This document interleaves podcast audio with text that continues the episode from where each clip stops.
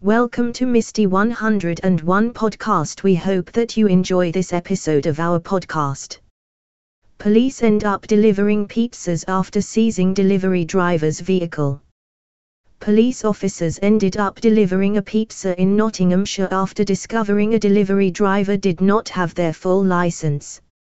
Members of Nottinghamshire Police's Operation Reacher team said a driver in Sutton in Ashfield only had their provisional licence when they were pulled over on Thursday, June 2. After seizing the vehicle on Jefferson Road in Sutton in Ashfield, they realised a bag full of pizzas still needed to be delivered to Leamington Estate, meaning the officers had to go above and beyond and make sure they were delivered to the right destination. A spokesperson for Ashfield Police said, "Last night Operation Reacher seized a male's vehicle on Jefferson Road, Sutton in Ashfield after the driver was driving around unsupervised on a provisional licence. There was only one problem though, the driver was delivering a bag full of pizzas for some hungry residents of the Leamington Estate. Nobody deserves to go to bed hungry. So Op Reacher did the right thing and made sure those pizzas got to their final destination. Luckily enough for our hungry residents, no tip required. Russia is trying to sell you stolen grain, US warns African nations. The US has warned drought-stricken African nations that Russia is attempting to sell them stolen grain, presenting them with a choice between feeding their population or endorsing war crimes in Ukraine. Officials in Washington last month alerted 14 mostly African countries that Russian cargo vessels were leaving ports filled with looted Ukraine food. The diplomatic cable, first reported by the New York Times, highlighted concerns over the possibility of a global food crisis triggered by Russia's invasion of Ukraine. Volodymyr Zelensky, Ukraine's president, said on Monday that as much as 75 million tons of grain would be stuck in his war-torn country by the end of autumn.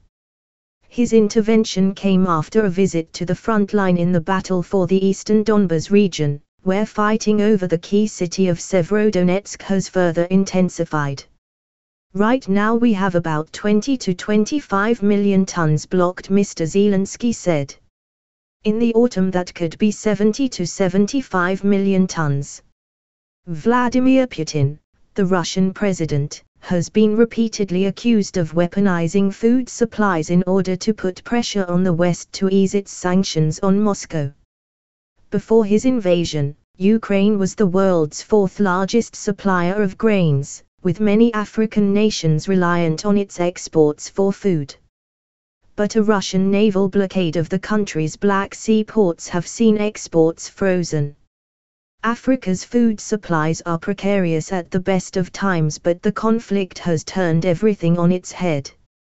Before the war, Ukraine and Russia supplied about 40% of Africa's wheat and about 80% of the world's sunflower oil trade. The pressure led to Macky Sall, the head of the African Union and the president of Senegal, to call for Western sanctions on Russia to be eased, after he met with Mr. Putin in Moscow last week. Hassan Karnanj, the director of the Horn International Institute for Strategic Studies, told the NYT that many African countries were unlikely to hesitate before buying Russian-supplied grain, no matter where it comes from. "This is not a dilemma," he said. "Africans don't care where they get their food from, and if someone is going to moralize about that, they are mistaken." Meanwhile, Russian forces were accused of attempting to desperately wipe eastern cities off the face of the earth as the Kremlin was unable to break down fierce Ukrainian resistance.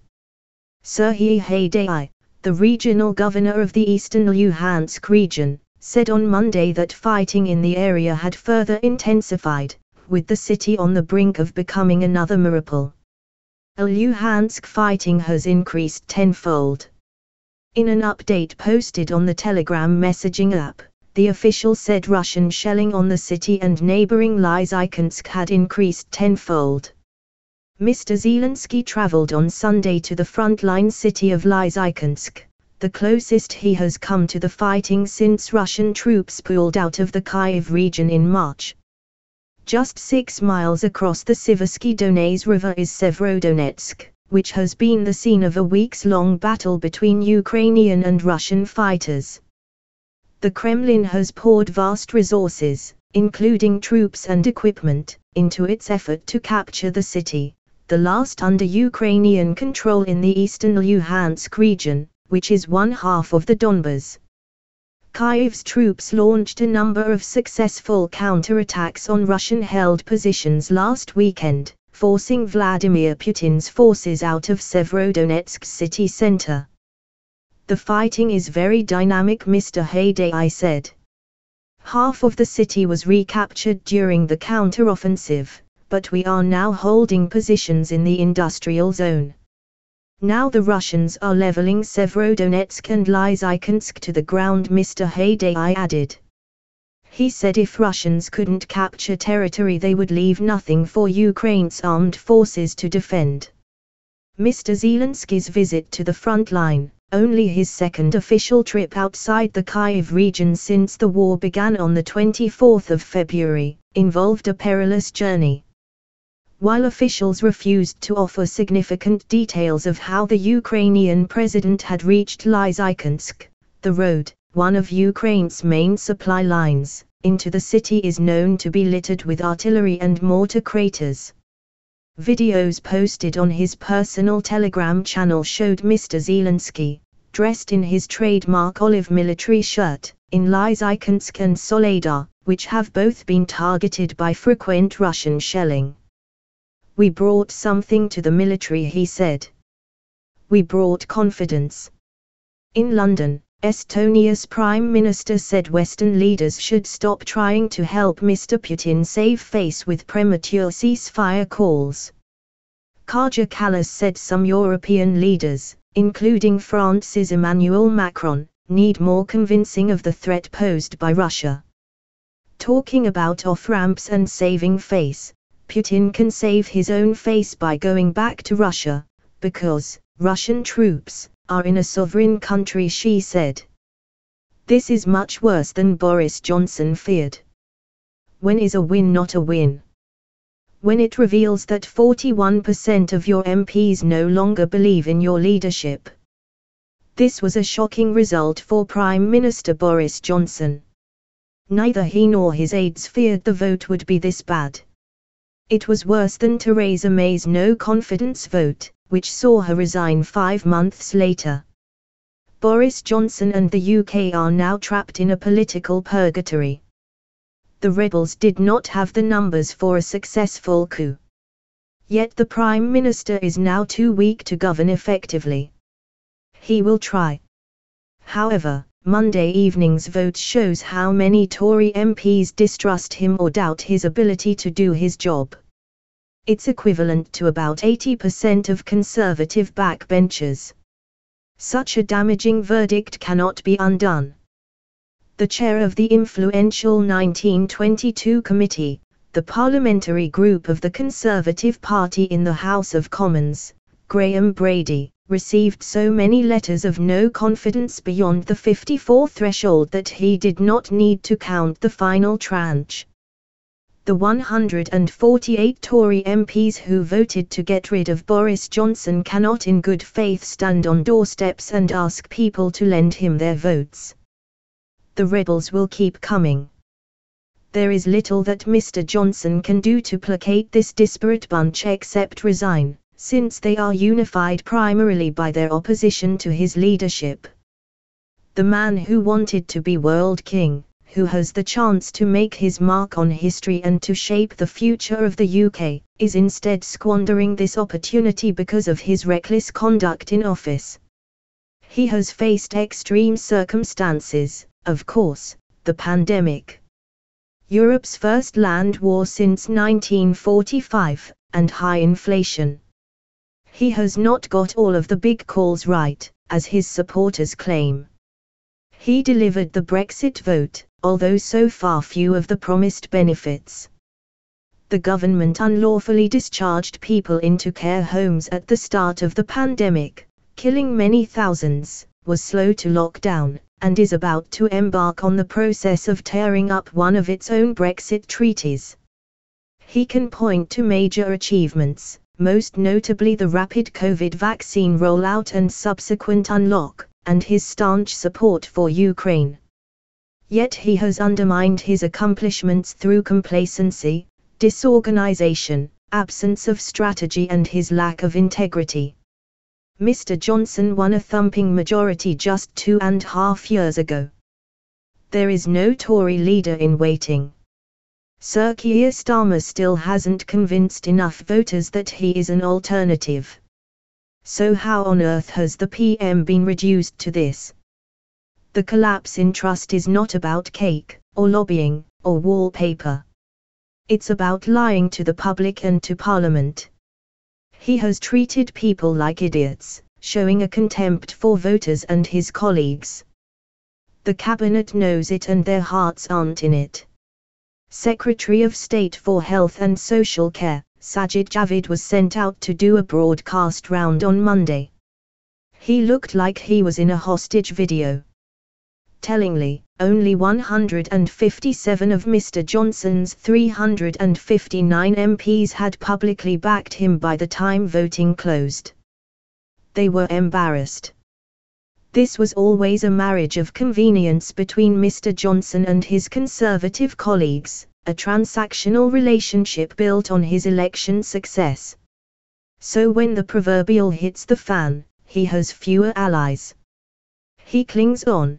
But for how long? A Conservative leadership contest would be divisive and distracting. However, we live in turbulent times.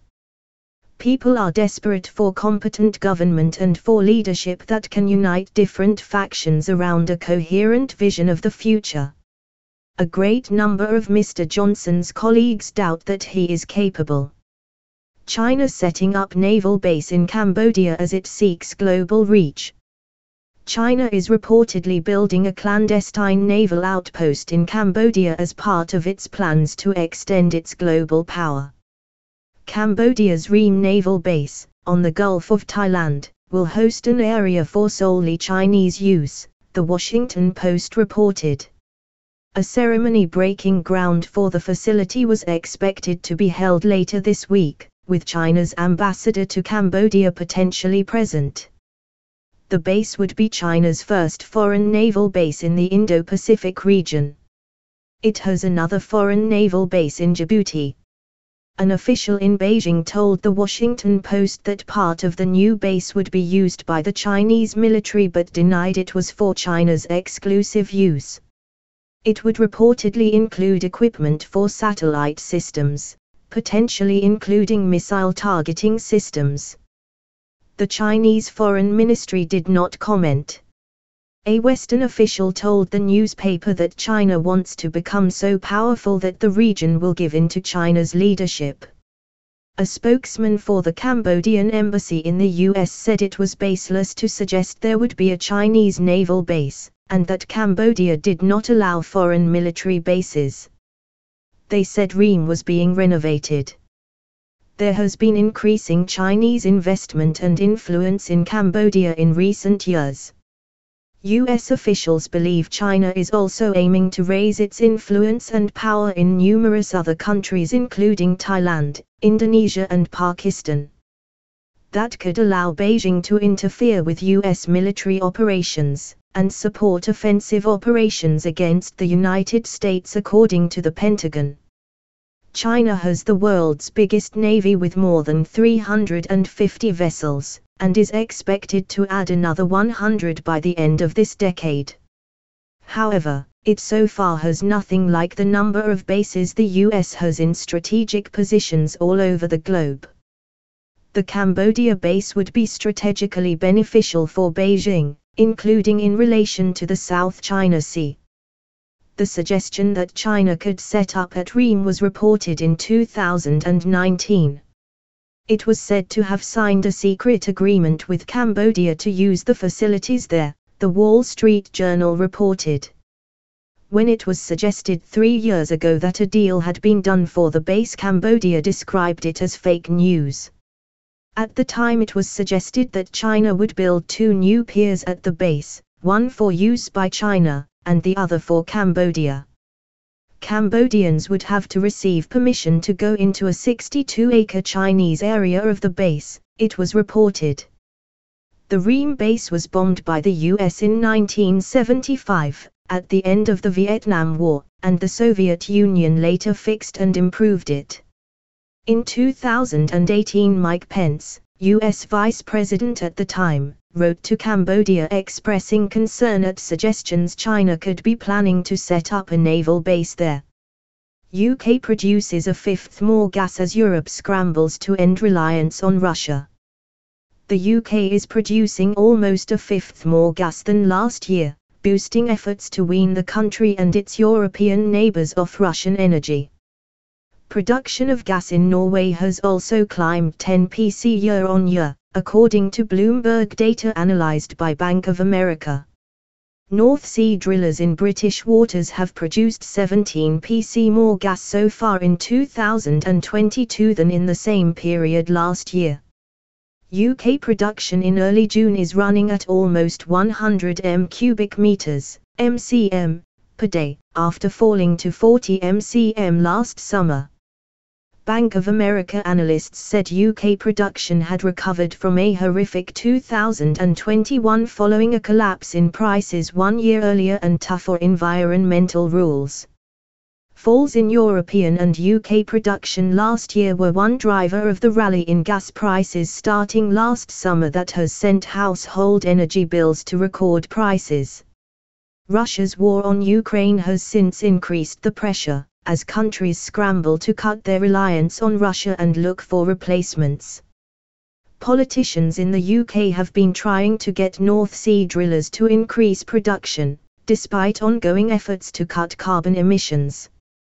The UK gets little gas directly from Russia, but there are concerns about a significant knock-on effect if Russia cuts off supplies to Europe this winter in retaliation over sanctions. The EU has typically sourced about 40% of its gas from Russia but wants to cut that by two-thirds this year.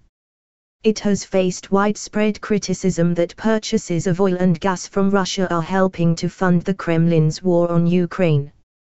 UK prices typically closely track those on the continent, although have been lower in recent weeks amid an increase in shipments of gas to the UK from around the world.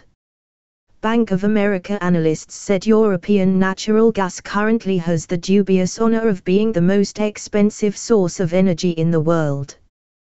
They said storage levels are normalizing thanks to increased supplies, which could help bring prices down, but warned, energy security of supply remains a major risk and should support prices.